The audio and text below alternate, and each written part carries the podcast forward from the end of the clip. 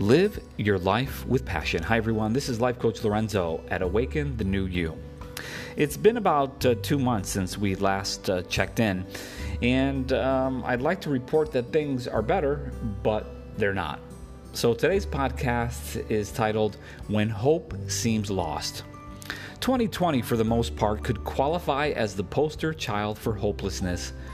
Wherever you call home in these great United States, 2020 has been a year that most of us would love to soon forget.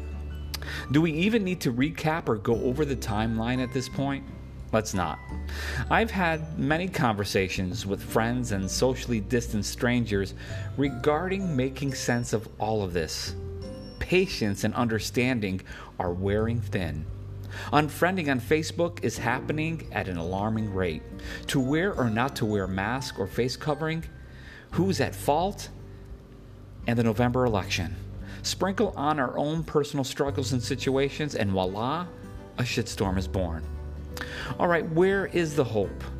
What do we look forward to? How do we change our perspective? How do we make it all right? We don't.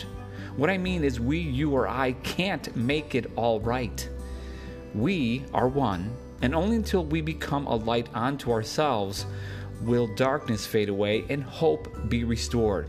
We are besieged with so much right now that to think that the solution will be born from a new president or vaccine, in my opinion, is misaligned thinking. It starts with you and me, the man and woman in the mirror. I don't know about you, but a politician has never been my moral compass. What we see out in America today is hopelessness acted out in so many different ways. Sadly, mostly destructive. Many people have found positive ways, however, to release this negative energy. Home improvement, self improvement have been where some Americans have turned to turning towards their faith in God, reconnecting and rebuilding bridges destroyed by unfounded, untrue biasness, selfishness, and greed. The hope is that this period becomes the reset and an amazing opportunity to right the wrongs, to discover the beauty outside our own window, that we all matter, despite the color of our skin or political affiliation.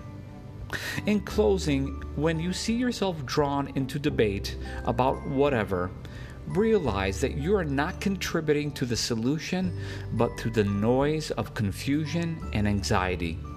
I'm not saying take a backseat to whatever's happening in our world. Engage, however, in more constructive dialogue to bring about positive changes. Thank you for listening, everyone. This is Life Coach Lorenzo at Awaken the New You.